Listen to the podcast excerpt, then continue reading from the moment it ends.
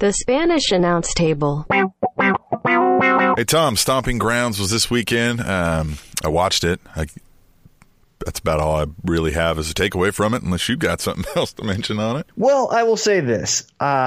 Similar to another pay-per-view that had a weird name but then wasn't a horrible show, Great Balls of Fire, what the WWE is doing to its fan base, a loyal fan base, the hardcores, the IWC as it is that they're making the show so not valuable and not necessarily unentertaining, but not the best product they could potentially do, that they create the expectations to be so low. And when it's at that lowest point, then they produce a decent show. And I felt like that's what was Stomping Grounds. Going in, I don't think there was anyone, if they're being completely honest, was looking forward to any one match. There was no great story that had a payoff that was going to, you know, come to fruition at this pay-per-view or a special event, whatever you want to call it.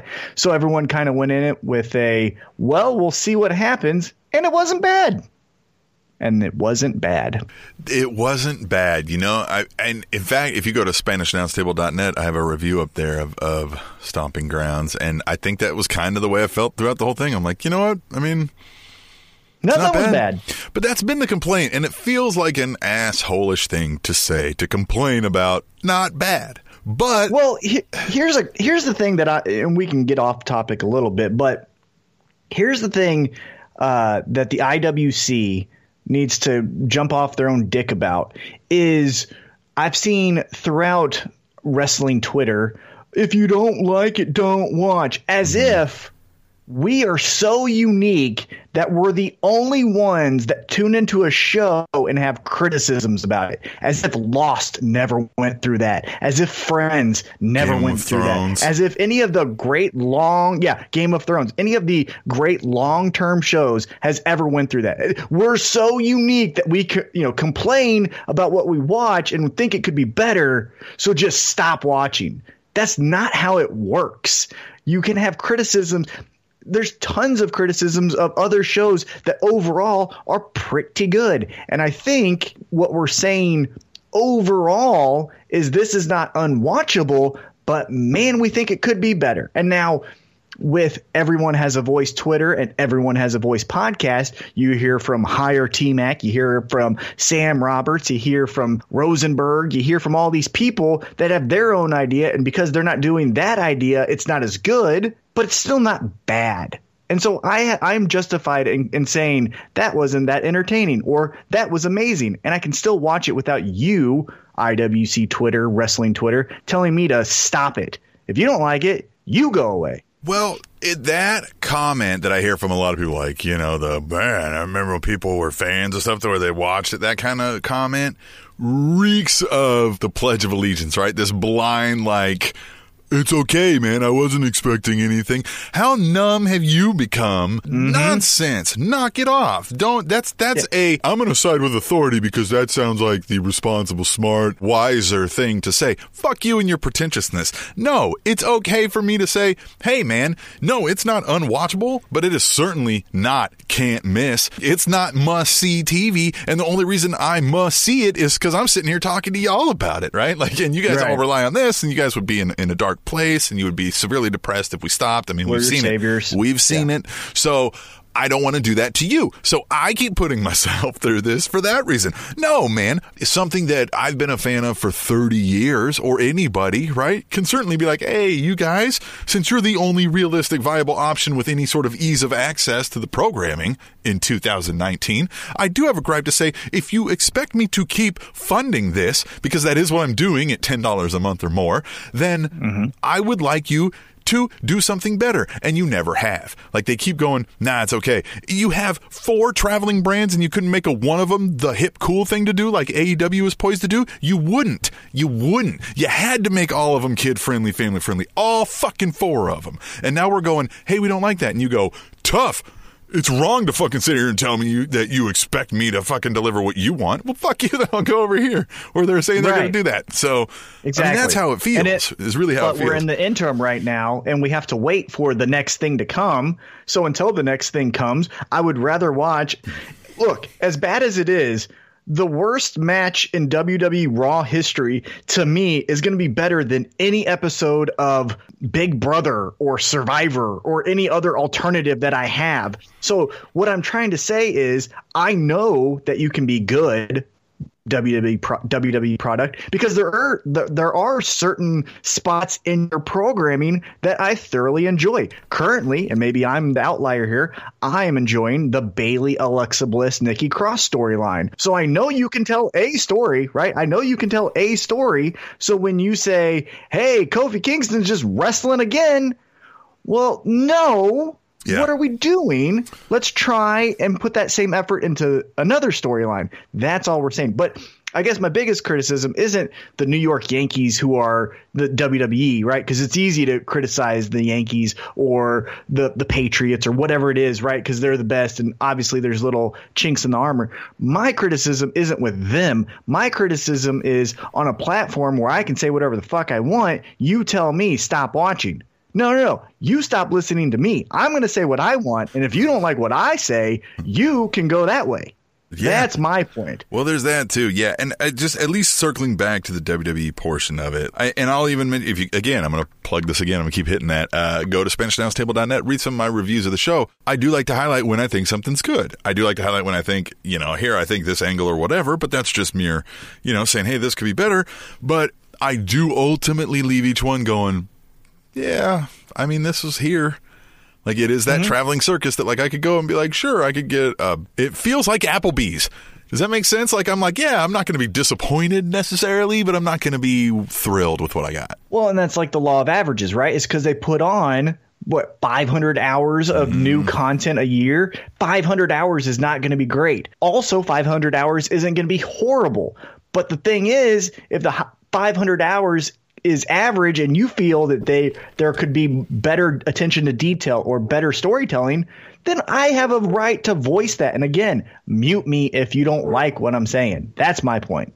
Stop telling me to, I remember when this was a place that you just didn't sit around and complain. Well, I remember a time when fucking newspapers were on every corner and phone booths were everywhere. So fuck off. Times have changed. Yeah. And I'm all for, look, this is how they operate. They are a different structure than anybody else, so they do have to operate differently. It's going to be more corporate. It's going to be more vanilla. It's going to be more, right?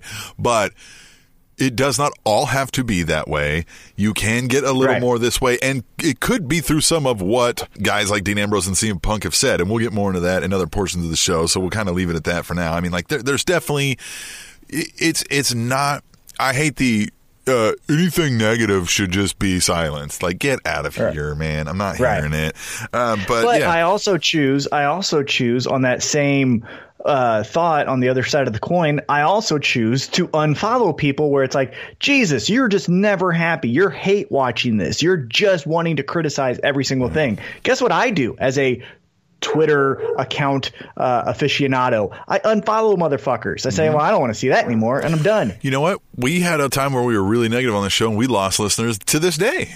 And they still haven't came back, and that's fine. But if anybody knows where they are, please come back. We could really use the extra downloads and the listens and the money and donations. Well, and we've understood and heard your criticism, and we're trying our best not to be as negative.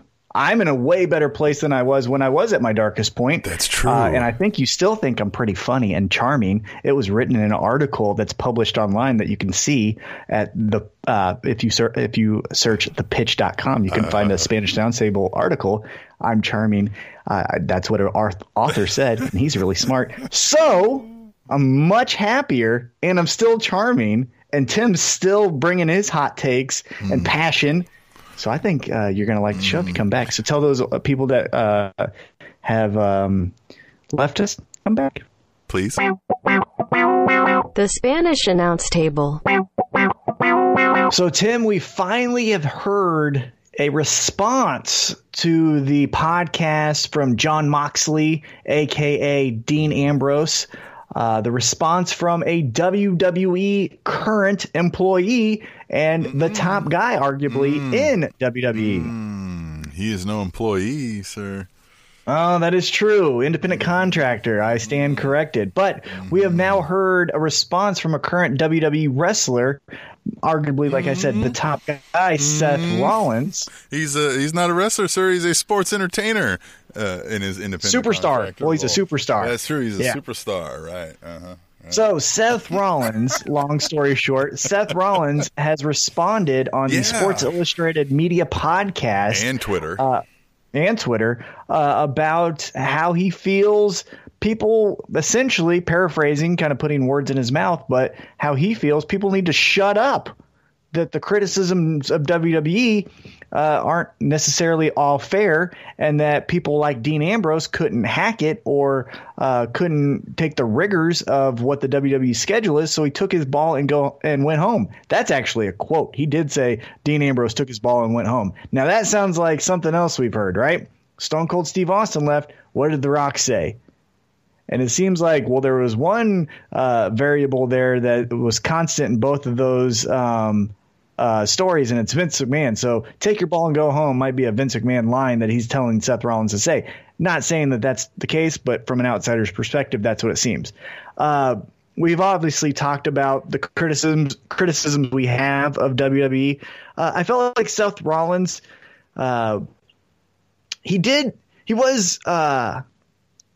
like he was fair in his response, saying like, look, you know how much we do here. It's easy to always criticize the top guy or the top promotion, but we're the top promotion for a reason. We do this and this and this and this. And I feel that's fair. But again, calling yourself the best or saying that this is the standard barrier, that's subjective, right? Like we could see the same thing and you could say that's the best and I could say that's average. Like it doesn't necessarily mean. Yes. Just because you're the most profitable and you do it the most doesn't mean you're the best. Yeah, right? I mean, take for example music, right? At one point, Ashley Simpson, if you remember her, Jessica Simpson's sister, had the #1 album in America. That does not mean that she was making better music than Jack White or that she was making better music than Jay-Z. It just means that this many people liked that sound of music. And that's what I think pro wrestling is, right? Like, we all have to accept what pro wrestling is, but if you enjoy Lucha Underground better than WWE, great. And we've talked about this before too, but you know, there's so many subcategories in this niche fandom of pro wrestling that there's enough room for everyone. If you like your stupid Young Buck stuff, which I think is dumb, but you like it, great. I prefer mat-based wrestling. If you don't like that, don't watch it. I won't watch the Young Bucks. Like, you know what I'm saying? We don't always have to say it's all or nothing here. Well, but so, and I listened to this podcast also, and I mean, he did say those things, but like, he also said, like, when he watched Game of Thrones, a show he loved, that he was like, I mean, honestly, I didn't have any expectations, so whatever it was fine. It's like, cool. Again, how numb have you become to this meaning anything or this doing anything, man? Like, you're also bragging about being the top guy of what? Something somebody else wrote for you that you just go out and do whatever? Like, okay, cool, but then don't act like that's not what it is. And that is vanilla garbage nonsense. And the only reason the allegiance is there to you is because everybody else that puts out has shown that they can't even tie their fucking shoes along the way, right? We're hoping AEW is different because there's active money of people who have been very successful, even more successful than Vince McMahon as far as businesses go, now backing this thing, right? That's rarely ever been the case outside of WCW for a little while, and that even still got screwed up, right? So the only reason is because you're the only one producing even marginal okay stuff to watch is the only reason you're still this successful. Here's what we're telling you. You realize how much we do? It's too hard to be that good at doing this. Hey, here's what we've all been saying. Don't do it so goddamn much. Exactly. That was my response to what I heard from Seth Rollins is when he says, do you understand what we do? We do what, 500 matches or whatever it is, you know, 300 days, media and all that. Yeah. Right. And then whatever it was, all those numbers that he was saying, the 300 media appearances a month and all that stuff. And it's like, that is impressive, right? If I write that down, I am impressed by your work ethic, but your work ethic doesn't mean you're the best, right? There's plenty of people that outwork me from their work ethic, but that doesn't mean that if we're doing the same job, that person's going to be better than me. Mm-hmm. That's not always the case. Well, and here's another thing that, again, I've been hollering. It's the same thing Dean Ambrose said. Yeah, let's say you've got 500 events a year, right? And you have 365, and people, some people are hitting, you know, you're not doing every one of those 500 events, but you're hitting a large portion of them. What Dean Ambrose most recently said, and what other people have been saying, is you've got 4 brands running right now, and you've got almost everybody under the sun who you haven't like gotten into a bad relationship with or is otherwise unemployable. Employable being a word that I want to hit on there. And you've got them all running around to the same, essentially, set of 500 events. Like, it's not like you split those 500 amongst 4 and now it's 125 for one brand. Holy crap, that's way easier for all the people involved. That's way, you know what I mean? Like, you can have various, far different brands. So it does appeal to a wider breadth of audience, so that you wouldn't have people going like, this sucks. Because if I didn't like Raw because you made it that way, I would go watch SmackDown because it was a completely different program. But no, that's not what you want. That's what you refuse to do. So it's a fair criticism to say that this isn't, I don't like this and I want you to change it before somebody else gives me what I want you to, you know what I mean? Right. That's all the people are saying, and they keep going, fuck off. You're right. Yeah, but I will say that Seth Rollins did make valid points by saying, like, look at our production that you take for granted. Look at how we present an in-ring product. You know, there are things that we take for granted as WWE being the top dog, right? Like, if you were to watch a Ring of Honor show and a WWE show, for one, you can see everything in a WWE ring. Ring of Honor, we might not necessarily say the same. And there's more continuity. Generally speaking, I know we can poke holes in a lot of things, but generally speaking, in a WWE product, right, we understand stories, not just like, oh, this random match, but that was cool, I guess it happened. That happens a lot in other promotions. So I understand Seth Rollins' feelings because he understands what they're going through day to day. But as an outsider looking in, again, best is subjective, but I feel he also needs to take a step back and realize, like, yeah, WWE's great for you because you've been pushed since day one in this promotion. It's like white guys saying there's nothing wrong with America. It's like, well, duh, because you have all the privilege and advantages. Of course Seth Rollins is going to think WWE's the best. Name a time when he wasn't being in the top spot or near it, right? And so, yeah, he's never going to have a criticism because for him, if everyone had his type of work or, you know, his booking, they would love it. And he loves it. So why shouldn't he say he loves it? To him, it's awesome. The Spanish Announce Table. Tom, I'm going to roll a bunch of things in on this one because it all kind of centers around mostly two names. The crowd even was chanting loudly that they don't want this. The Undertaker is back. He's going to team with Roman. He's going to take on Shane and Drew. The reason I'm going to bring in The Miz and all this in is because that crowd chanted no more Shane. How WWE just went through what we saw with The Undertaker and Goldberg and saw the response to that and were like, yeah, Roman, right now, middle of Raw. Right? Like, what is going on? This is what guys like Dean Ambrose talking about. Like, they can't even, they don't even, it's, they either are sentient and aware and they're saying, fuck you. Yeah. Look, or they don't get it. Either way is kind of shitty, right? Like, either way is kind of shitty, right? I will say this. I'm not happy that Undertaker's back again. Right. But as I said after that that match that he had with Goldberg, I didn't want that to be the last time we saw him in the ring. But okay. So hey, but we're putting him in a tag.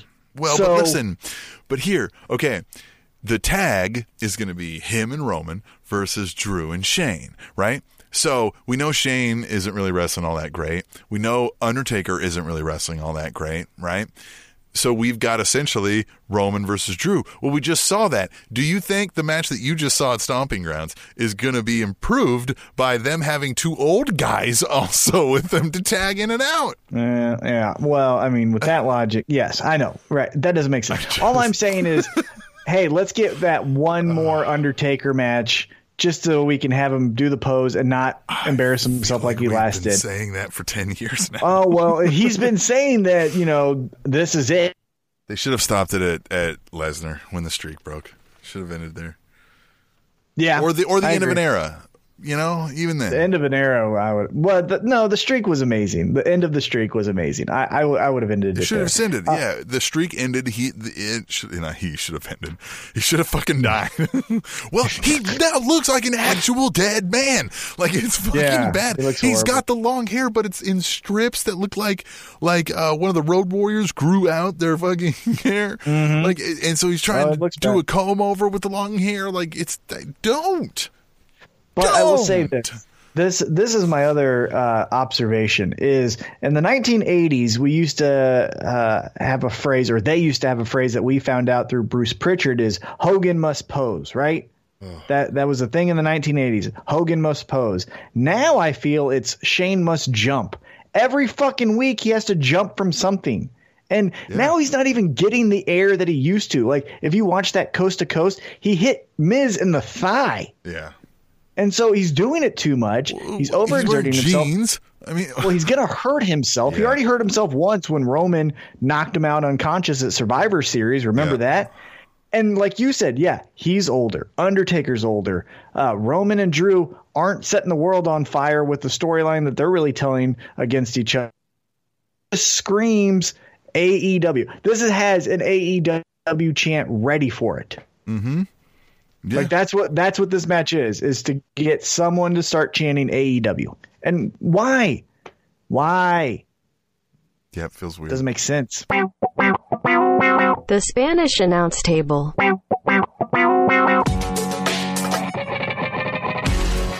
Hey, Tom, it's been a while. I think I should remind you and the listeners, we've got an Amazon link on our website, SpanishAnnounceTable.net. We sure do. Amazon, where you can get any and everything from home goods to, you know, those condoms. Lavish okay. Yeah, I was going to just say lavish gifts. They have it all. Yeah, Amazon doesn't pay taxes, but they'll give us a kickback if you go through our Amazon link and buy something through the SpanishAnnounceTable.net.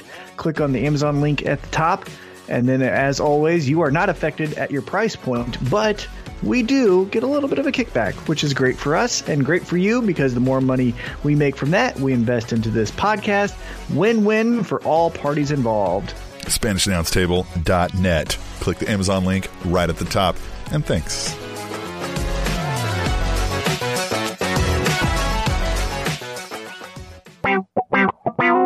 The Spanish Announce Table. All right, the 24/7 title almost seems like it's now being there to get me to feel sorry for Drake Maverick. Yeah, I don't know where this storyline pays off, but I like it so far. Yeah, me too. I love it. It's more captivating than the Intercontinental title, more captivating than most other championships, so kudos to that. Even though it's treated silly, as it should be, it's still a good story. I want to know what happens to Drake Maverick. Now, here's what I've said, though. I've seen it on the likes of a Jinder Mahal. I've seen it on the likes of a Drake Maverick. I've seen it on an EC3. I've seen it on Heath Slater. I feel like all of these guys could have a couple-week run where this would be a fun storyline for them to tell in their own unique characters. Like, Heath Slater's got kids, right? Like, imagine the storylines you could be. They've never gone into that, by the way. Why does he not have kids around? He keeps talking about having kids, and we never see any of them outside of that one trailer park family they tried to show as he had. It was weird. And if this title is as silly as it is, where it's changing hands at weddings, you could have Carmella beat R-Truth. That creates a separate storyline there of how could you betray me? Boom, boom, boom. That's separate from the title. Then Carmella, you know, kind of in R-Truth's face. Corey Graves could win it because she could give it to her boyfriend. That's her boyfriend now. Well, know, yeah, like, if we want to break that fourth wall, do that. But then somehow it gets to Heath Slater, right? And then you have Heath Slater's like, look at me, I got kids, I can finally do this, da-da-da, and have one of his fucking kids beat him for the title. Right. I got kids, and one of them beat me, goddammit. And then he's distraught. So Drake Maverick, you know, comes out from the ashes of this, but the next one. And so another sub story that you could tell hell about the 24/7 title is that it ruins people's lives. Look at Drake Maverick. Look at Heath Slater. Look at R-Truth. Like, this is a curse. It's like no heroin. One wants this. Right. Everybody like yeah.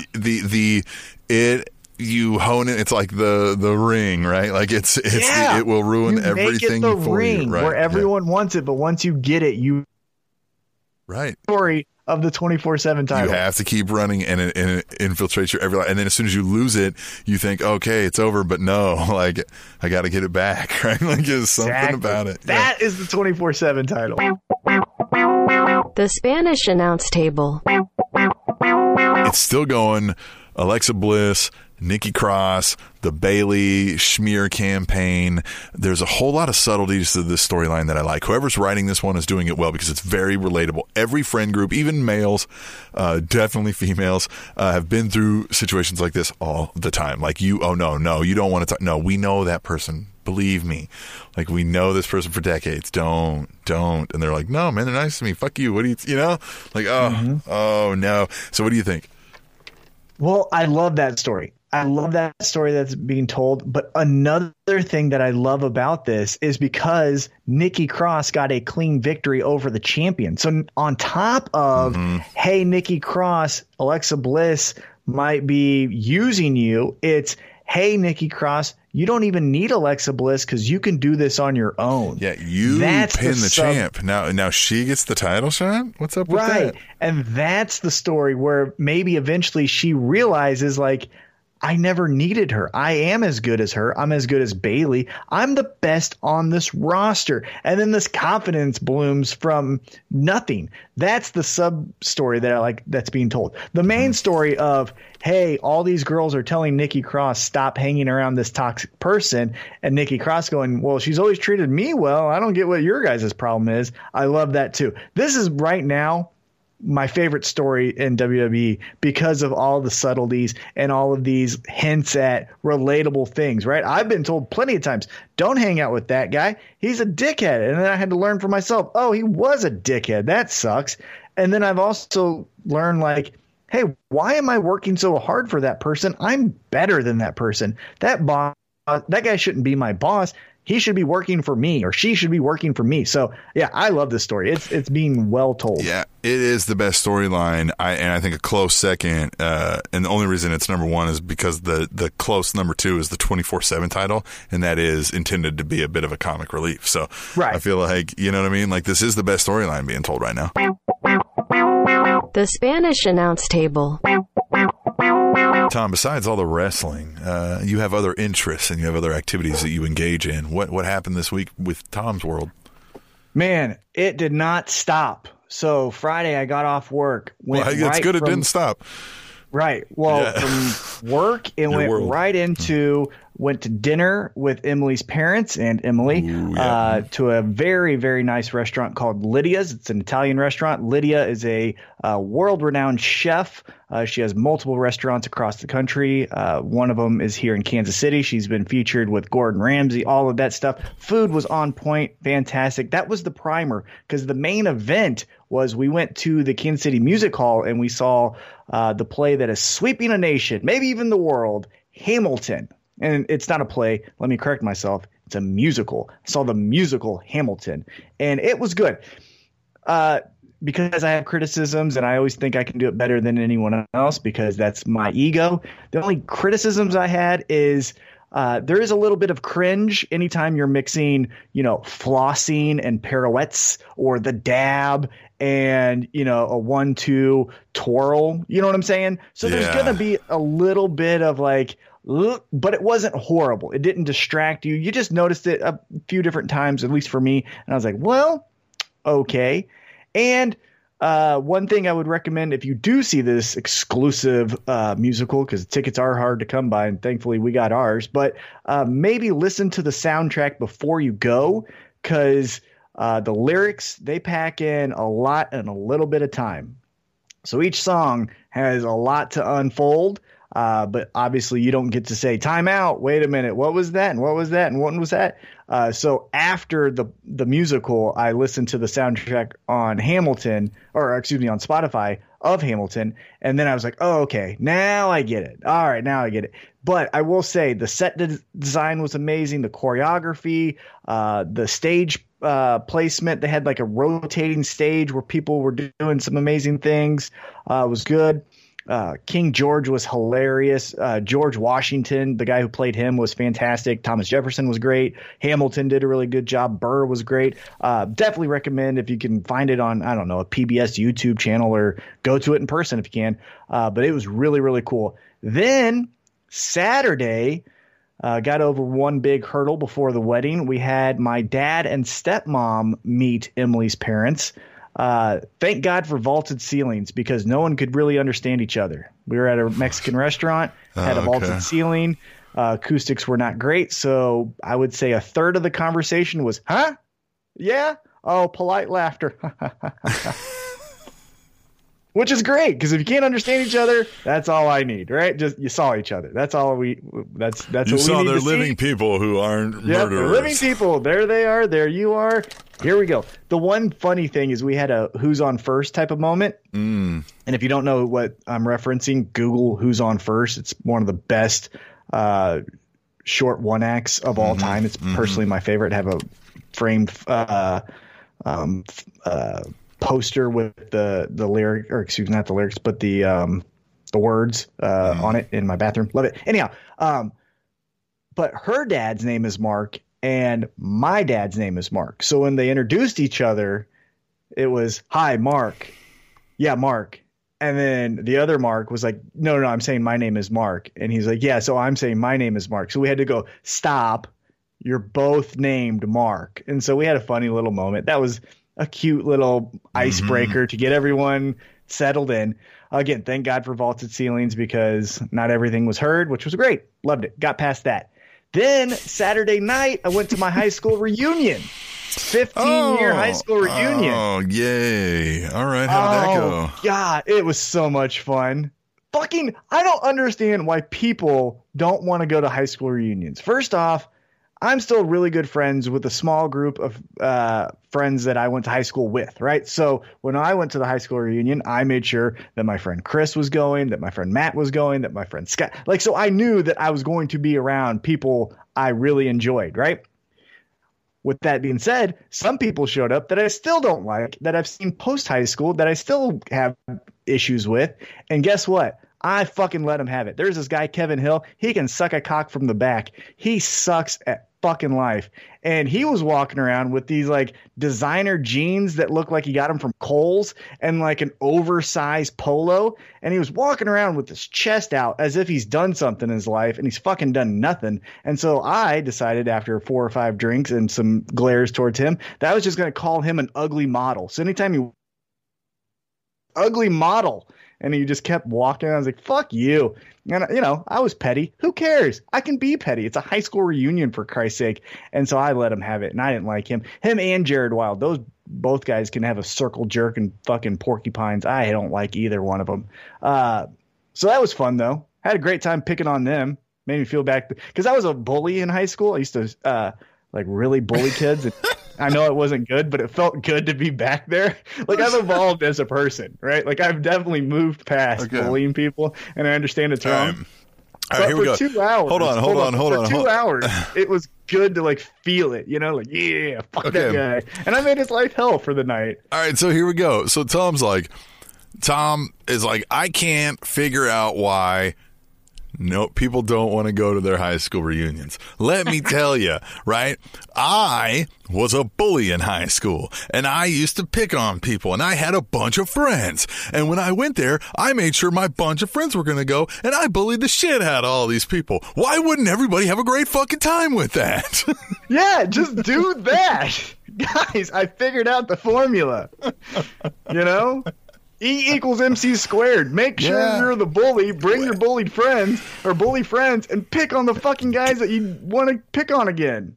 the Spanish Announce Table golden rule is do unto others before others could do unto you, right? Now, with that being said, I was well-liked in high school, and there were plenty of people there that I haven't seen in a while that was good to reconnect. Those specific two people are still dickheads that no one liked. Actually, one girl even said, she goes, you can take the independence out of the girl, but you can't take the girl out of independence, or you can take the girl out of independence, but you can't take the independence out of the girl, because she was going to fight Jared Wilde because she didn't like him so much. So I wasn't like on this island just being a dickhead. Like, everyone felt it. I just had the gall to say it, because what are they going to do to me? You know, my bully friends. I'm picking on this guy because look at his stupid shirt.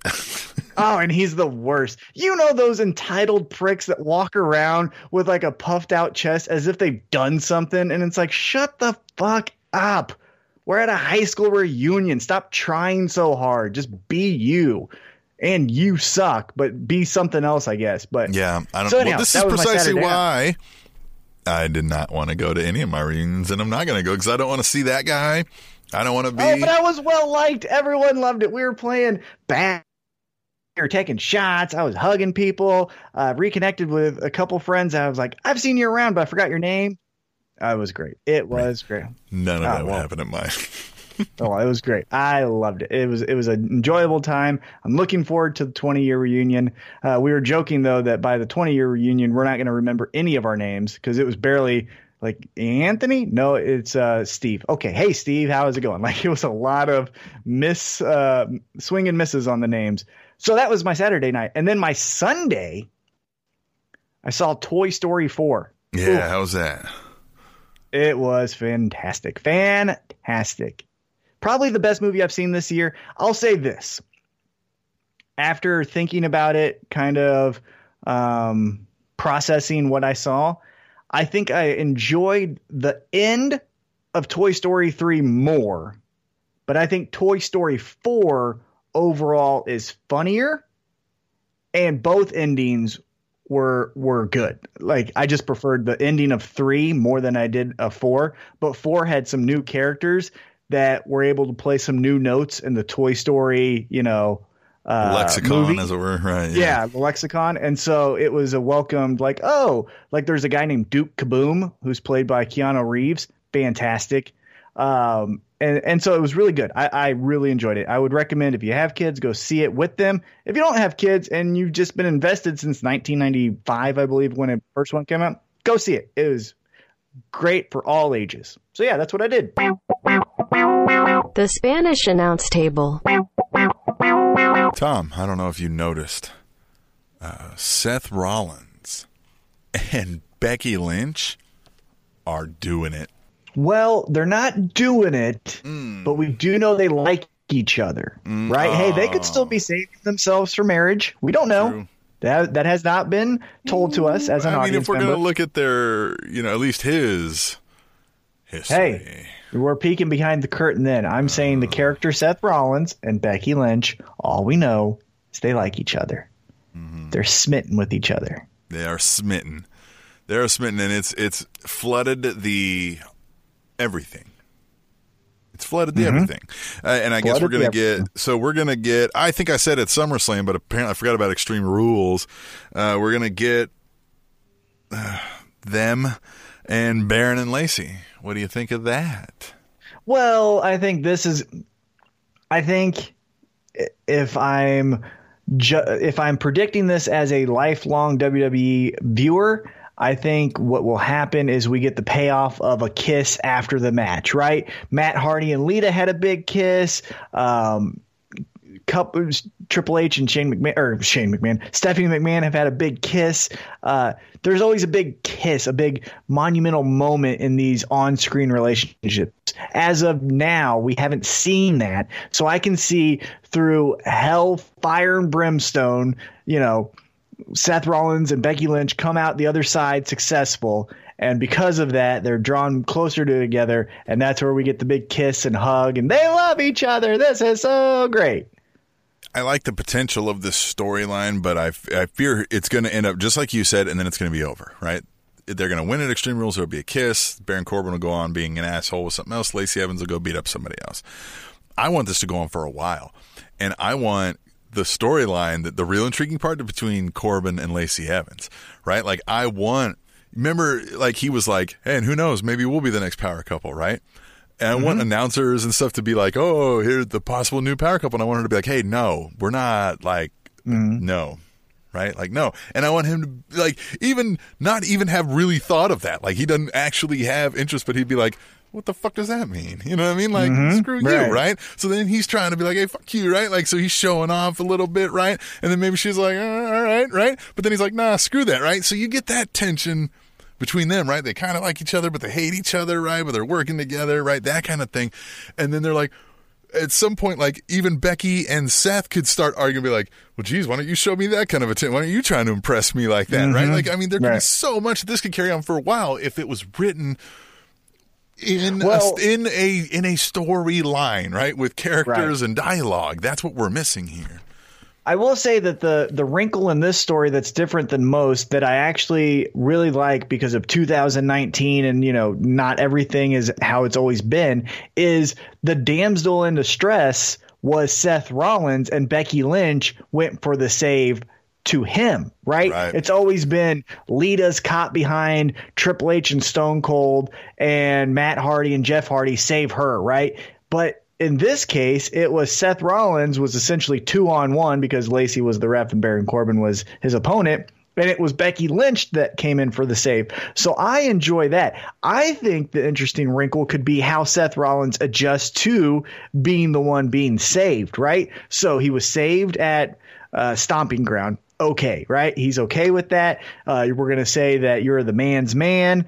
I'm fine with it. I was the man first, but whatever. Like, if he just said something like that, right? If he was like, you know, you are the man. I did say that I was the man first, and people kind of identified me as that. But whatever, it's cool. Hey, it's your thing. Love you, babe. You're great. Money off it. That's great. Yeah, everything's great. Love the shirt. All that's the money, awesome. So you know. Yeah, and then Seth Rollins gets put in another, you know, disadvantage, and Becky makes the save again, and then you get the Baron Corbins, the Bobby Lashleys, the Jinder Mahals saying like, yeah, like, hey man, why don't you get your wife to come, you know, all the criticisms that Triple H gets when they make the thing about Stephanie, right? Oh, do you have to ask Stephanie for permission? Do that with Seth, and let's see how that storyline goes with Becky Lynch. That's how my life would go if in any kind of setting like this, too. They'd be like, oh, really? Did you go check with your wife? I'd be like, yes, actually, but she's going to be okay with it. Now where I personally hope this storyline gets the payoff, this is where I want it to go, is breakups always happen, but it's, again, the guy ends up being the jerk and yada, yada, yada. There's been one storyline where Trish Stratus turned on Chris Jericho and sided with Christian, but that was all just because she never really liked him in the first place. This we've already established. They are in love. I want you have Becky Lynch. Well, no, I want Becky Lynch to continue to save Seth Rollins getting upset with, hey, I don't always need saving. Becky Lynch, we find out later, is tired of always having to save Seth Rollins. I want a man that's as man as me. That's what she could say. But I want the payoff to be the two are in the ring after another tag team against, you know, Jinder Mahal and Alicia Fox, whatever it is. Brock Lesnar's music hits. He looks to the stage. She takes a step back, low blows him. Yeah. He comes in, gets the cover, 1, 2, 3. And then that's when Becky Lynch is like, I was tired of having to save you. I want a man who's man enough to be with me. Maybe have her go with Brock Lesnar. I wouldn't have her do that, but I would just have her as the heel. But, and it's all perfect. The only thing I would change is because it's Seth Rollins, she's got to hit him in the back with a chair.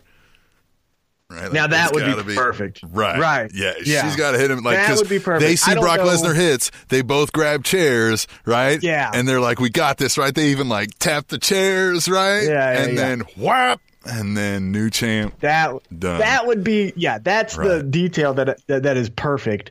I don't know if, you know. But yeah, maybe they do grab chairs because it's Brock Lesnar. Right. And that's how Seth Rollins is beating Brock Lesnar lately. Right. So it makes sense why he would grab a chair. And that's how she grabbed one too. And it's all history. Then it's full circle. And then that's where you could tell a really interesting story. Now we're going down a rabbit hole here, but that's where you could get really good, because one of the most interesting stories in the last 10 years to me, now it was very vanilla and watered down, and it wasn't as told as good as I wanted it to be. But remember when Rock beat John Cena at WrestleMania 28, and then at WrestleMania 29, John Cena was like, do you realize what that loss did to me? I got a divorce. Mm-hmm. I went on a losing streak. Like, this is my term, my time for redemption. You could have Becky Lynch turning on Seth Rollins, and Seth Rollins going full circle and was like, okay, I understand. Like, have him fall down the bottom of the ladder, where even the 24/7 champion, R-Truth, if it's still him, is like, you want a shot at this title? He's like, I don't even have the confidence to beat you. I don't even know. Like, I can't even. He's like, okay, right? Yeah, and then you have something spark the like resurgence, and that's where he could say, oh, you guys want to see this? Well, I'm gonna burn it down. Then burn it down would make a little bit more sense, because now he's a fucking phoenix. You know what I'm saying? Right. I'm going. But, you know what? Nothing will happen. They'll kiss. No, they'll kiss, and then they'll split up. And Becky Lynch is dating. Yeah, Becky Lynch is dating Seth Rollins. Neat. Yeah, and then they'll just go their separate ways. Then they'll face Charlotte and Andrade soon enough. And yeah, and any time that they need a tribute to the troops mixed tag match, it's those two versus, yeah, Charlotte and Andrade. The Spanish Announce Table. Tom. WWE Universe always makes a whole lot of logical sense, right? Right? Sure. Right. Yeah. So when a man loses his United States title, the very next night he's gifted with an opportunity to challenge for the world title. What do you mean? Samoa Joe. Ah, yes. Well, because you know how title shots are earned in WWE. It doesn't merit wins and losses. It's just, can you attack that guy before anyone else does? Yeah, that's exactly how that's essentially how he got the title shot. So if you're a wrestler on the roster, and again, let's go kayfabe and act like this is real, logic would tell you... Yeah, if logic would tell you, if you're someone like Zack Ryder, who's just off not getting on television, well, the way to become champion and the most prestigious title is just attack the fucking guy. Go out when you're not supposed to be on TV and attack the guy. Just go attack it. And then they'll even announce, as they're going out of break, they'll be like, we're going to get that match. We just got word. Extreme Rules. Like, oh, really? It just moved that fast, huh? That's so convenient. Just moved that quick. You guys are fast. No rhyme or reason, right? Joe just did it because he wants a title, which sometimes monsters, that's all the logic they need. I'm not saying we need this. Right. And we also sometimes don't need this Moby Dick story told about why someone's purpose is to get that title. Sometimes it can be just as simple as like, I want that. And a heel would say that. Right. But the justification of giving him the shot is pretty dumb. That's where I think you should say, Kofi Kingston should say, hey, before you get a shot at me, prove that you're even on my level. You know, face blah, blah, blah face Dolph Ziggler for the number one contender. That was it. So Dolph comes out and he's like, I'm not going to allow somebody to capitalize on the work I did. Well, then why isn't it, okay, Joe, you want to attack Kofi? Dolph, you want another shot? You two get it. Winner gets the shot at Extreme Rules. And then have Joe mercilessly beat the shit out of Dolph Ziggler. And we go, uh-oh. Oh, right. Like, oh, no, Kofi. Yeah, Kofi struggled to beat Dolph Ziggler. Right. Joe's not even breaking a sweat. Yeah, that's how you do it. Yeah, I mean, I don't, as much as I think this will be done well. Like, Kofi's not doing terrible. Like, don't get me wrong. Like, he's not the worst, right? He's not Jack Swagger out there.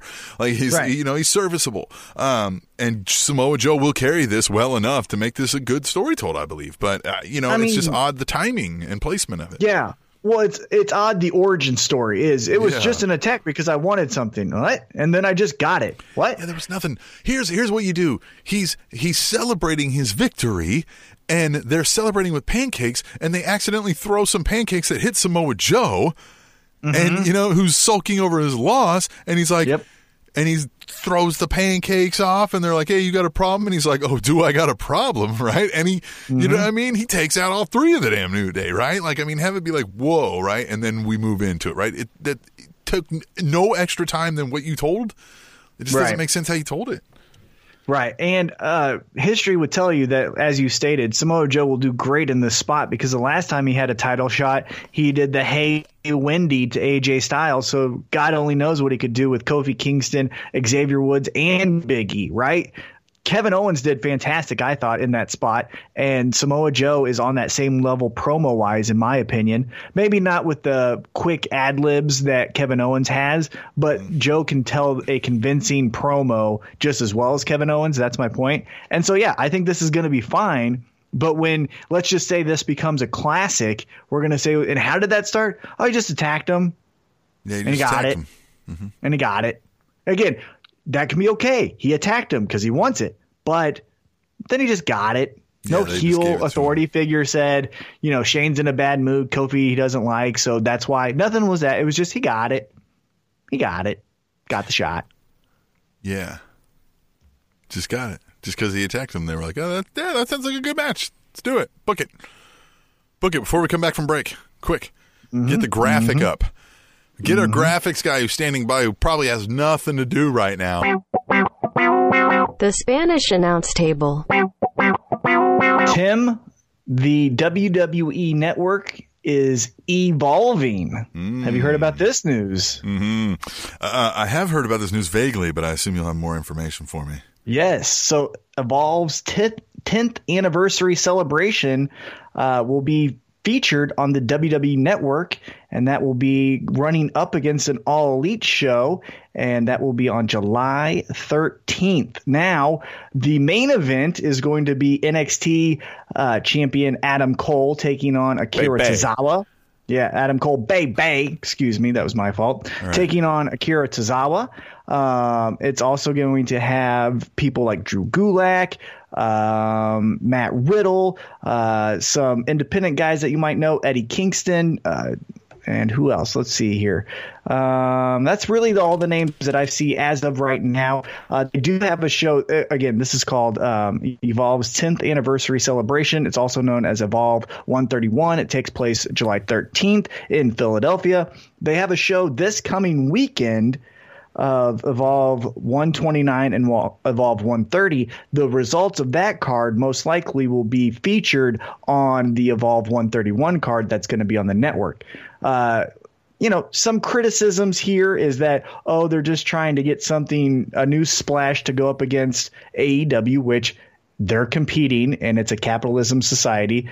So duh, why wouldn't they do that? Right. Yeah. Why wouldn't they do that? But I feel like the story is actually that a live non-WWE event will be debuting on the network. So what are your thoughts specifically about that? Yeah, that's the interesting thing for me. And I guess we heard rumblings of this a few months back, if not longer. And I think maybe we theorized even that was the direction they would want to go. And I think I remember seeing that, like, the idea was to bring some of these on, and maybe Evolve may not fall under this since they're one of the original groups they've been dealing with. But, like, in the NXT UK, I think it's such that, like, they'll work to feature them in those brands on there. But, like, if they gain enough steam, basically they'll just be absolved into WWE. Like, WWE will just take that over and slap WWE on everything and be like, cool, you're us now, right? Because they help kind of fund and get you exposure, which, hey, you know, that's in and of itself not terrible too. Like, can you run a great enough wrestling promotion that gets big enough to get absorbed into the WWE universe? You know what I mean? Which sounds kind of, you know, I mean, maybe you have bigger aspirations than that. Maybe you want to take over and be bigger than the WWE universe. You know, good luck with that. But you know what I mean? I wouldn't. Yeah, no, it's a great middle spot to be in, because then you get all of the best independent talent in the world because they know what you can do for that talent, and you don't necessarily have the pressure and the stress and the microscope that WWE has, right? Our podcast is centered around WWE. It's not centered around Evolve because more people in this niche viewing watches WWE than Evolve, right? So Evolve can make mistakes and have a storyline with not a great payoff and get away with it with no harm, no foul, where if WWE has a bad song for a new wrestler, we're all over that, right? And so I think it's a great spot for a promoter who's still trying to get his feet underneath him. Now, he's been doing this forever. He was Paul Heyman's right-hand man. He started Ring of Honor. But you know what I mean? Evolve is another chapter in his story, and I don't think the Evolve promotion has really established anything outside of Johnny Gargano, Matt Riddle. Like, it needs some of that niche that an ECW had, and I think having that WWE relationship that they do behind the scenes helps with everything that the promotion's doing. So yeah, I think it's a great move for Evolve, and I also think it's a great move for WWE to where it's like, hey, it's not another ride along, right? It's not another photo shoot or something, which those are fine, but if you want to make a splash with something else other than NXT TakeOver, well, here it is. And so I think it's a smart move. And the criticisms of, oh, how dare WWE air this on the night AEW, like, they're competing. As much as AEW says, we're not competing with WWE, we're just trying to do our own thing, and then in that same breath have a throne that looks like Triple H's and then have it destroyed on their first show, like, shut up. WWE's going to play King of the Mountain and push everyone off until someone takes them out of the top spot. So, yeah, it's totally fair. The Spanish Announce Table. All right, so we didn't get a Firefly Funhouse, but we got some characters spotted about the seemingly real-world WWE universe. So now we're starting to see an infiltration into the rest of the world. This is not the angle we've drafted up, either of the angles we've drafted up. Where do you think this goes? I think this is the seeping out of the house into the universe, right? Yeah. This is the house slowly getting its, tangling into the universe that is WWE, and I like it, right? Because it's fucking weird. It is weird. That freaked me out. I had to go back and I was like, did I see a fucking pig behind one of these guys? Uh-huh. Like, yeah, I did. And was that a witch behind Miz? Uh-huh. It fucking was. And now you got me. Like, I'm in. I want to know. Right? I want to know. Also, kudos. I don't know if you're going to bring this up, but kudos to the very fantastic storytelling of Aleister Black saying, someone knock on my door, and guess what? Someone knocked. And we didn't see a pull-apart fight. It was just Aleister Black giddy with happiness that violence is about to happen. Fuck yeah, that's all I need. I was going to bring that up, but now that, these are two small enough ones that we can roll into one here. That'll be great. The Aleister Black thing was great. I know I have joked about this one and been like, come on, just go pick a fight, right? But it would be wrong of me to not mention that he's done this really well, and this is unique. Mm-hmm. I haven't seen anybody do this, and every time I see it, like, he's a good actor. Like, he is. Yeah. He's really good. And I like the reverse storytelling where, I don't just go pick a fight with anyone. It's an arrogance and I'm better than you. Who thinks that they're worthy enough to pick a fight with me? I'm begging you, any one of you assholes, just stand up. And, in this case, knock on the door, but stand up. I like that. That's original. That's a new way to say I'm the best here. And I think that's cool. I think it's awesome. The only thing I would have changed is, he's been calling everyone to fight him. But if you remember, he was in a tag team with Ricochet and he just went out when he was told. Now all of a sudden, he should have debuted this way. So who is the one who knocks? Whom is the one who knocks? I think if I'm booking this, it's Randy Orton. Because you know what? I would have next week the knock, him open the door with giddiness and just like, yes, come on. And it's a fucking, I don't know if you can put a viper, but a snake just crawls into the room and he looks at it and he goes, "What is this?" And then he just yells in out the door like, "Where are you? Who are you? What is this?" And it's the fucking Viper, Randy Orton. I like that. That's what I would do. Make him the new Jake the Snake. Randy Orton. He likes snakes. He's a big snake guy. Well, he's the Viper. He is the Viper. You know, and I'm not saying fucking give him a green bag and have a Viper come to the ring. I'm just saying that's the... I am. Fuck it. No. Yeah, give him the 24/7 title and let's roll with it. But I'm saying that's the avenue of the fight because you can make it a black bag.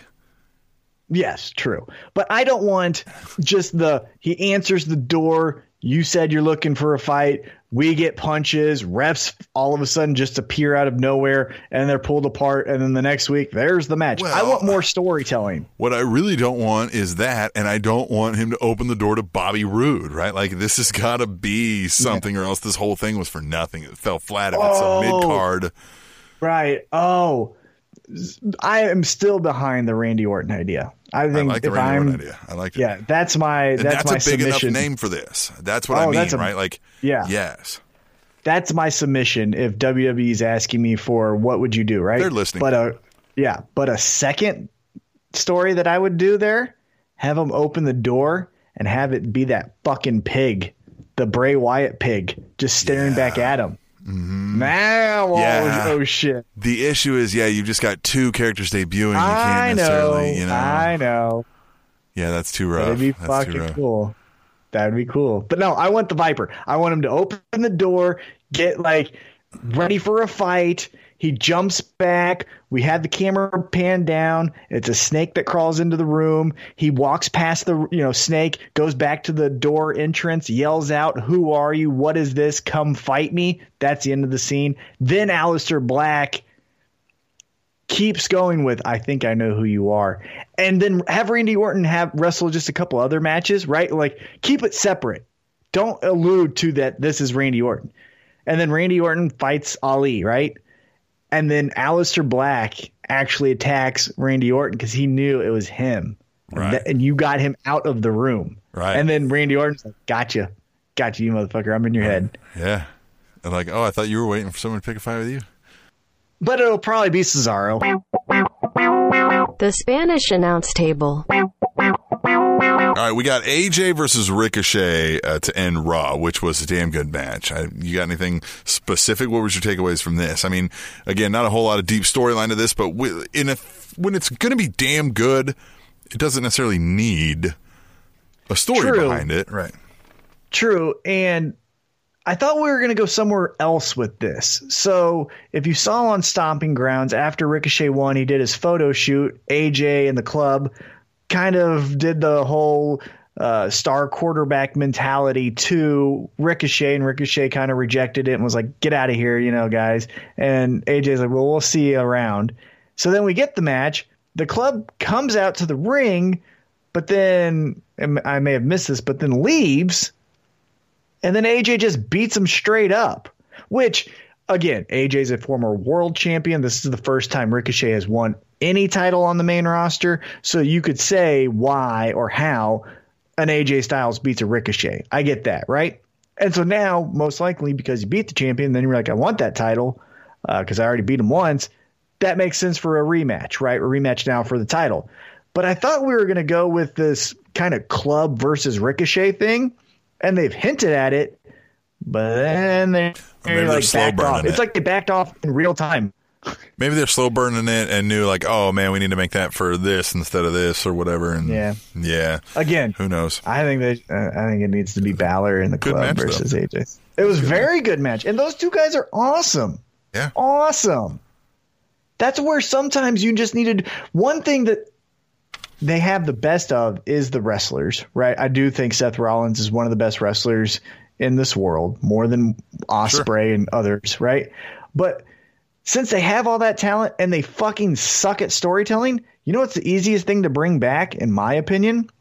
King of the Ring tournaments. Yes, that's what I mean. Give it a little more sports-like feel if you're not going to tell me a story, personal storylines. Yeah, because if this if this winner, like, take away the belt, the U.S. title, because the belts don't make any sense either anymore, because you have Alexa Bliss challenging again for a SmackDown title, even though she's a Raw star. Don't get me started on that. But this match would have been cooler if you said the winner advances in the tournament to then get a future WWE title shot, Universal right. title shot. Then it has more stakes. Then it doesn't matter a story because we ought yeah. it's easy enough to tell. The all winner advances, too, losers out. You do. This doesn't have to be like Teenage Bound for Glory series because you don't have to like post these scores anywhere.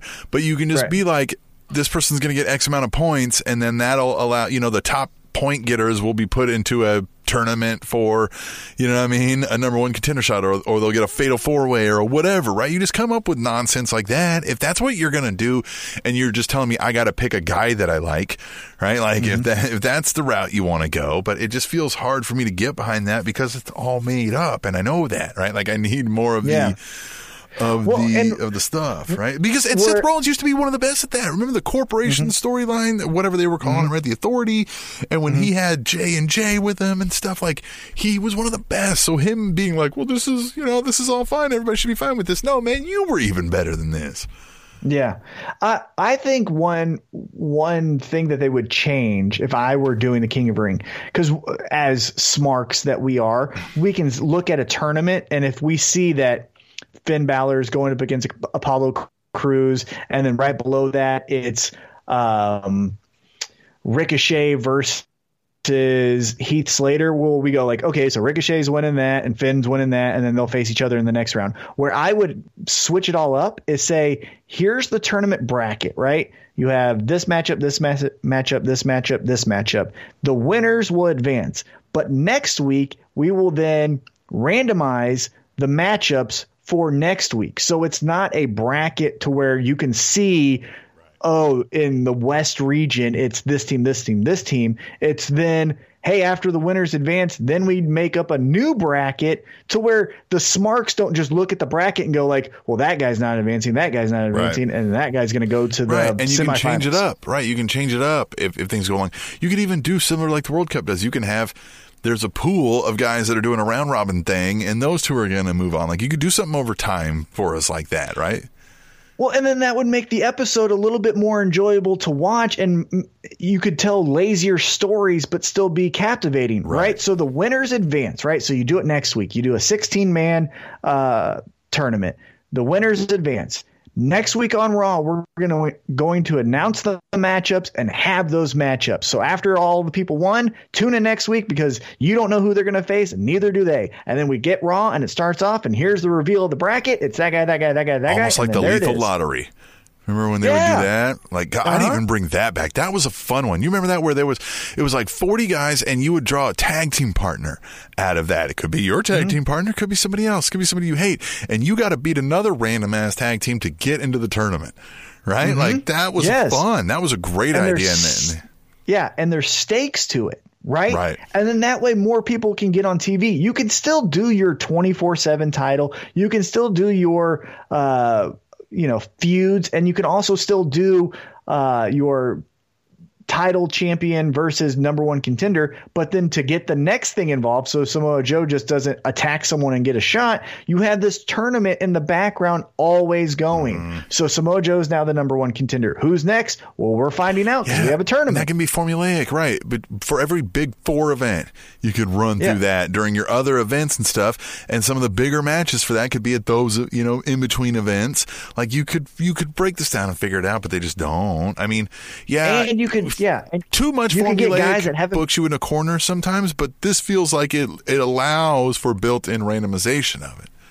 Right, built-in randomization that then allows people who aren't on TV every week to then be on TV, then not be on TV, then be on TV, then not be on TV. And it mimics a real sports-like thing, which is where the industry seems to be going, too. Like, there is a bit more of it's presented as more of a, like, the on-screen results are more... Mm-hmm. More realistic, sports strike driven, if that makes any sense. The Spanish Announce Table.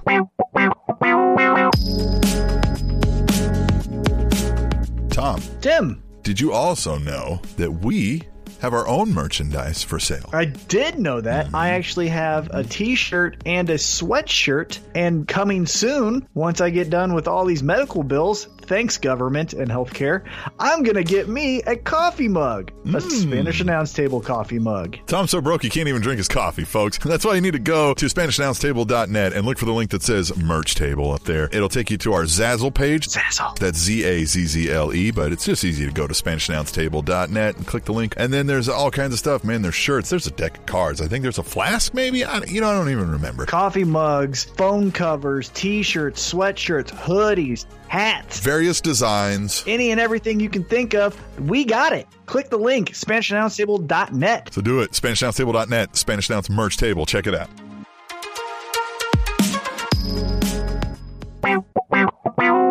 The Spanish Announce Table. Hey, Tom. Hey, Tim. You ready for this? Yeah. Too sweet me, bro.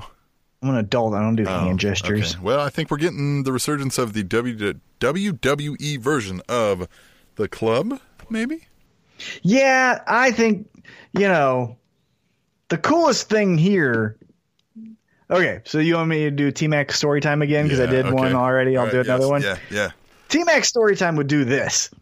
It would be AJ Styles riding the Club of, why are you guys losing? You guys need to stop losing. Get serious. They lose a couple more times. Have them lose to the Revival. Have them lose to the B team, whoever the fuck's on Raw, right? Then they do a 6-man tag, and it's the Club versus fill in the blanks, right? It doesn't matter. Bobby Lashley, New Day, EC3, Wild Card Rule, whatever. Yeah, whoever it is, right? And then you have AJ Styles get the win. Like, see, motherfuckers, you win with me. Yeah. And then backstage, he kind of does like a little push. He's like, see, doesn't it feel good to win? They're like, yeah. And then the next week, AJ Styles makes the hot tag. They're doing another 6-man tag. AJ Styles does the hot tag, gets in, kind of looks at him, is like, I'm going to save your ass again. And the Club's like, fuck this. We've had it. And they go in and they beat up AJ Styles. Boom, put the boots to him. Like, fuck you. We're good without you.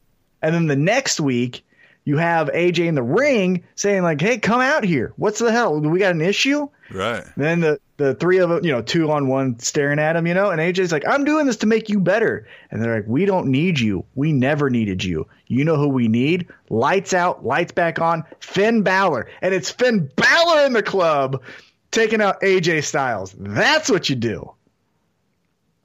Finn Balor needs to lead the Club. As cool as the Club is, AJ Styles will always be, if we're peeling back the curtain and watching, wrestling as a whole, was always the second leader of the Bullet Club. The original Bullet Club is Carl Anderson, Luke Gallows, and Finn, or Burgle Devitt, but what, you know what I'm saying. That's the three. I don't want to see AJ as their leader. That already happened once, and it was kind of cool, but I want to see Finn as the heel Bullet Club guy that was. Yeah, because the deal is, you can't even have him as a fourth wheel because he's bigger in the WWE bank right now than Finn Balor, so you can't feature Finn as the lead guy. It's got to be the three-man group. It's got to be Finn, and you've just got to let them do what they did, right? Like, you've just got to let them be cool. AJ Styles. But can they? Will they? I mean, this is what we've talked about throughout many of our latest clips and episodes. Like, can they? Yeah. And then when the next week after the beatdown, when they're like, Finn, why'd you do it? What happened? Blah, blah, blah. He could say, the Club was always mine. It was never AJ's. These guys know how to win when they have a leader like me and not a bully like him. That could be his storyline. That's the story. Right. Finn and the Club. Then he could say, Balor Club is for everyone but AJ Styles. Right? Yeah. Right? Yes. That could be his heel phrase for anybody. Balor Club is for everyone except you.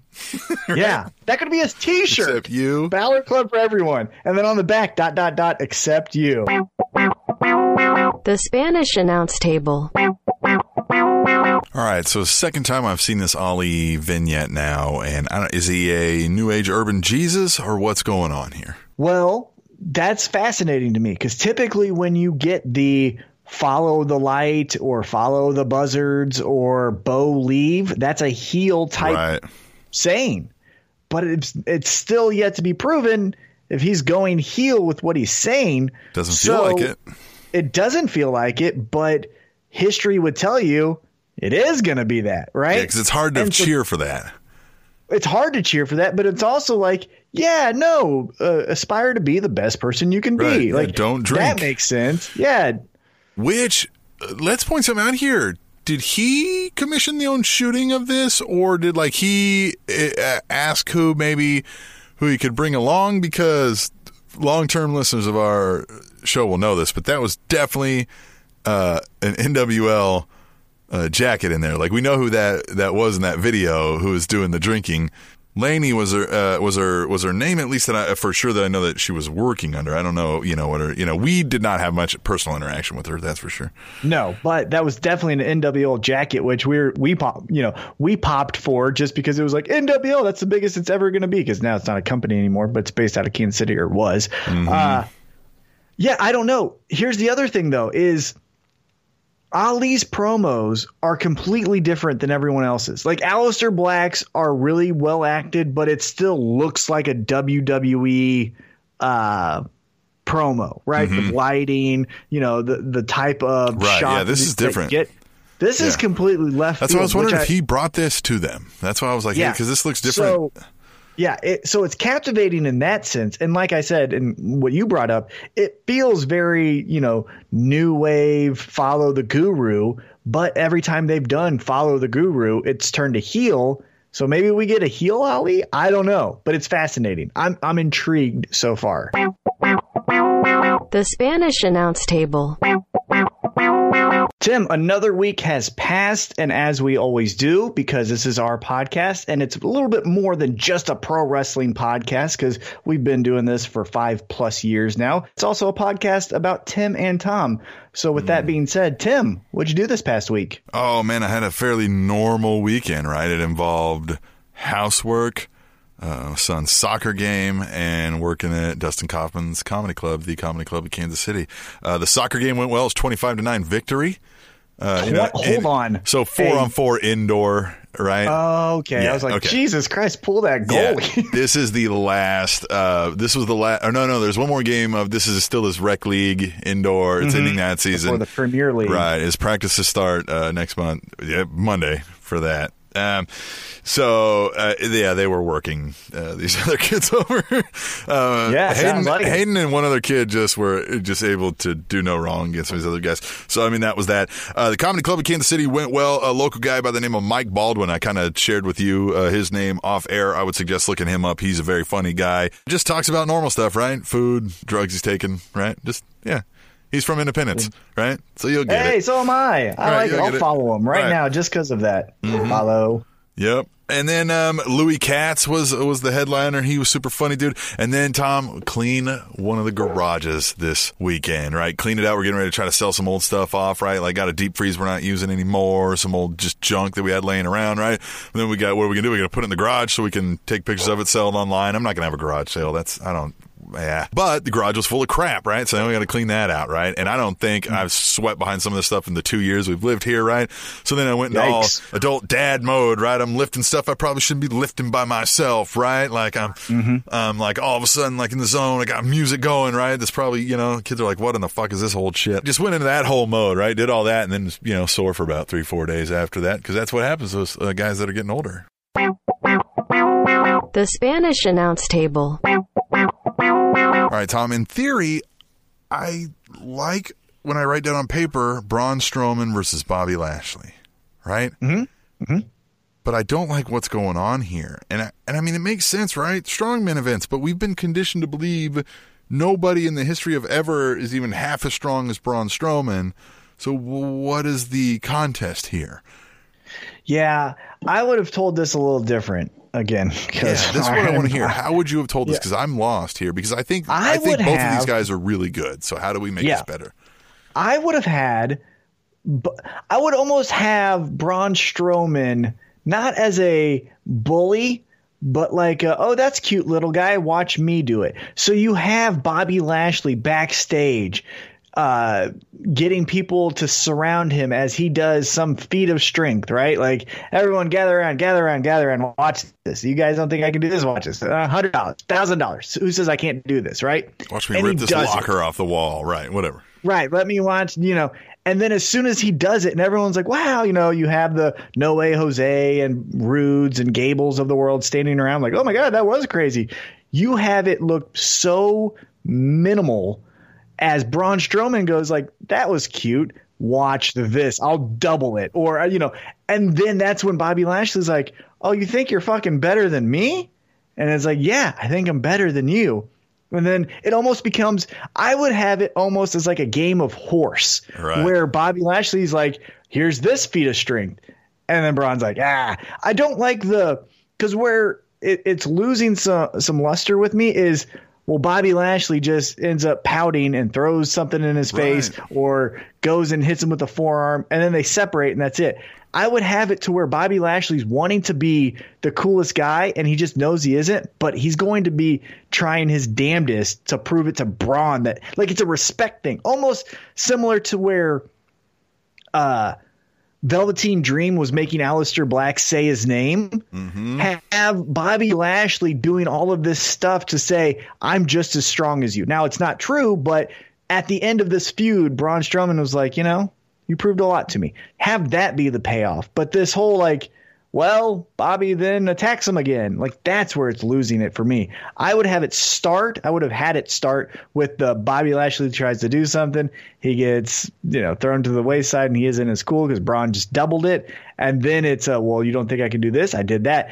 And almost to where Bobby Lashley is harassing Braun Strowman. Like, hey, can you rip a phone book in half? Watch this. Boom. Right. And that's impressive. And then Braun's like, yeah, here's two of them. Wah. And he does it. And like, God damn it. And then the next week, I would have it be like that instead of this, well, I guess this week it's a tug of war. Well, why? Who said that? Who challenged who? Like, that's what's not being told. It's just feats of strength, and that's it. The Spanish Announce Table. Okay, Tom. WWE Universe, the logic. We covered this already, I think. Very, very easy to follow, right? Very understandable, very logical, very reasonable, very sound. Exactly, mm-hmm. Exactly. So when a intercontinental champion has been gone for a unrememberable period of time, he's going to immediately be challenged for his title by a guy who's been gone even longer. Yeah, duh. In that's Shinsuke Nakamura, right? Challenging Finn Balor for the IC title, right? And everybody's like, yeah, that sounds right. That sounds great. What are we talking about? I don't know. I don't get it. It doesn't make sense to me. You know, it doesn't make sense to me, but it's one of those things where it's like, on paper, this is cool. Very similar to how All Elite Wrestling this Saturday has, I believe it's this Saturday, has Cody, vice president of All Elite Wrestling, fighting in a tag match with his brother, the other vice presidents of the company, for giggles. Why? It's for the closest parking spot. The closest two parking spots. This feels very much like it, where it's like, hey, those are two guys that I'd like to see a match. All right, well, let's make it happen. Okay, what's the story? Well, they stood next to each other. Yeah. Oh, okay. It's a match. It's a match then. You guys want to see it. Yeah, right. And that's why this doesn't make sense to me. The All Elite Wrestling tag match doesn't make sense. Like, why would you do that? And then this, hey, I'm the champion. Well, again, it's almost like how Samoa Joe got his shot against Kofi. It's like, well, I stood next to him, so doesn't that mean I get a shot? Like, Joe actually attacked Kofi. I guess Nakamura just said, like, fuck all that. I'm just going to stand next to him and I'll get the shot. Touch the belt. Yeah, just touch the belt. Mine. Yeah, the first one to touch the belt is the challenger. Yeah, Apollo Crews, fucking get your act together and just start touching some belts. The Spanish Announce Table. I mean, I think we hit it all, man. We think they're not trying enough, and or they're self-limiting somehow, or I don't know, but there's definitely some good nuggets in there, right? We really like the Alexa Bliss, Nikki Cross thing. The 24/7 title is entertaining us. There is hope with this Bray Wyatt thing going on. We're seeing that mix in. I like The Miz. I think The Miz gets better every time I see him. We didn't really hit on The Miz much. That thing with him and Elias was done really well. Elias is also one that I think is sneaky with how much better he is than I think he gets credit for. Like, I think he could be a top guy. Like, he's really good. Oh, yeah. So, I mean, there is definitely things in there to be positive about. Don't get me wrong. And Becky Lynch and Seth Rollins are good. I just think there's less. They need to be connecting some more dots or structuring it somehow different. I think we're going to look back at this week, if we were to examine each week at the end of the year, and say this is the start of some new storylines. Like you said, Becky and Seth are now together. What's next there? The animals from the Playhouse are starting to show up backstage. What happens there? Someone knocked on Aleister Black's door. Who's there? So this was a good week to get you intrigued. Now, we'll see how the payoff comes, but at least it was, wait a minute, what's that? Hold on, what was that? Rewind that again. Did I see that correctly? And so it did really well with some starts of potentially really good or really bad stories. The other thing that we didn't mention on, and I think we'll recap next week, because I think if we were to make our picks, we would just be kind of doing it blindly. But this Saturday is the Fyter Fest. So you have Jon Moxley versus the bad boy Joey Janela. You have the Rhodes versus the Bucks. I believe that's at this show. You have Kenny Omega on there. You have other big name talents from All Elite Wrestling. It's on free if you have Bleacher Report. If you're in America and you have the Bleacher Report app, you can watch it for free there. I do. I'm going to. And so next week, that's a Saturday night. So we will recap that on next week's show. But again, if we made picks, we would just be like, I don't know, Jungle Boy, because we don't know. They don't have a history, so we can't really tell, and they don't really have too much story. Yeah, we tried that with AEW, and it was awkward. Double or nothing, right? Yeah. So we'll see how Fyter Fest goes. We'll recap that next week. But the intrigue of new storylines in WWE, I thought, was good, and the upcoming live event from All Elite Wrestling has me positive and patient callback for the week of wrestling. Yeah, me too. So that's enough for me, man. This has been episode 266, and we will be back for next week with, if you do the math, 267 of the Spanish Announce Table. The Spanish Announce Table.